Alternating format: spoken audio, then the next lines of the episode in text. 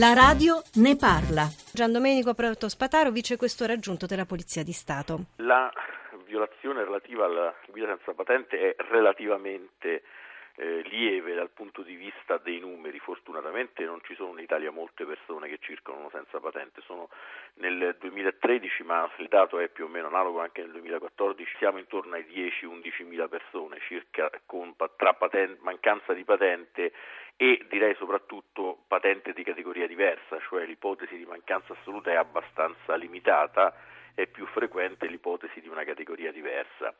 Mentre quelle che circolano con la patente scaduta, questi sono molti di più, sono stati circa 300.000, 313 nel 2013 e più o meno lo stesso dato, 320.000 nel 2014, mentre eh, patente fortunatamente con patente revocata e con patente sospesa la circolazione è abbastanza limitata, siamo sull'ordine del 1300 unità per la patente revocata e 2500 per l'ipotesi di patente sospesa. Qui tra la differenza tra sospensione e revoca essenzialmente consiste nel fatto che nel caso della sospensione la durata della privazione della possibilità di guida è temporanea, quindi completato questo periodo la patente viene restituita all'interessato, mentre nel caso di revoca l'interessato deve rifare gli esami, quindi completato il periodo che in Italia è, è tendenzialmente di due anni per le violazioni amministrative, di tre nel caso di violazioni penali di particolare rilevanza,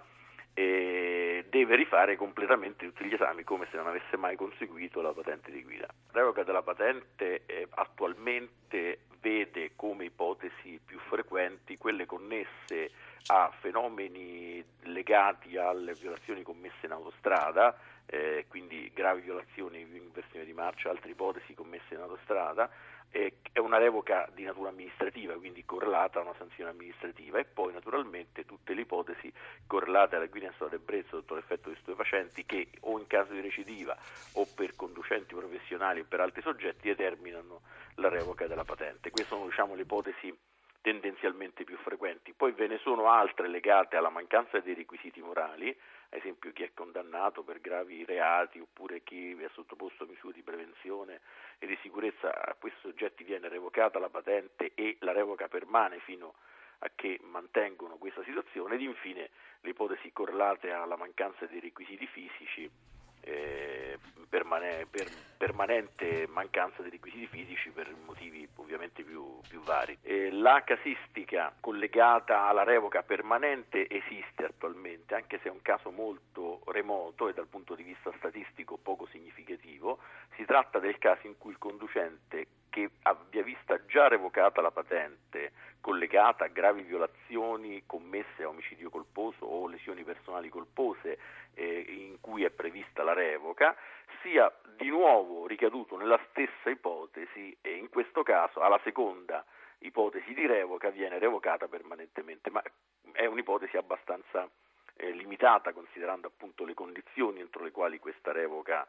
è ammissibile e abbastanza contenuta come ipotesi specifica. In alcuni paesi eh, c'è, da, c'è, stata riferita notizia della revoca della patente casi gravi. Eh, gli ordinamenti però sono diversi, quindi occorre capire eh, il concetto di revoca eh, a quanto in termini concreti questo meccanismo abbia di durata. Tendenzialmente eh, ritengo che in poche realtà sia possibile pensare a una revoca a vita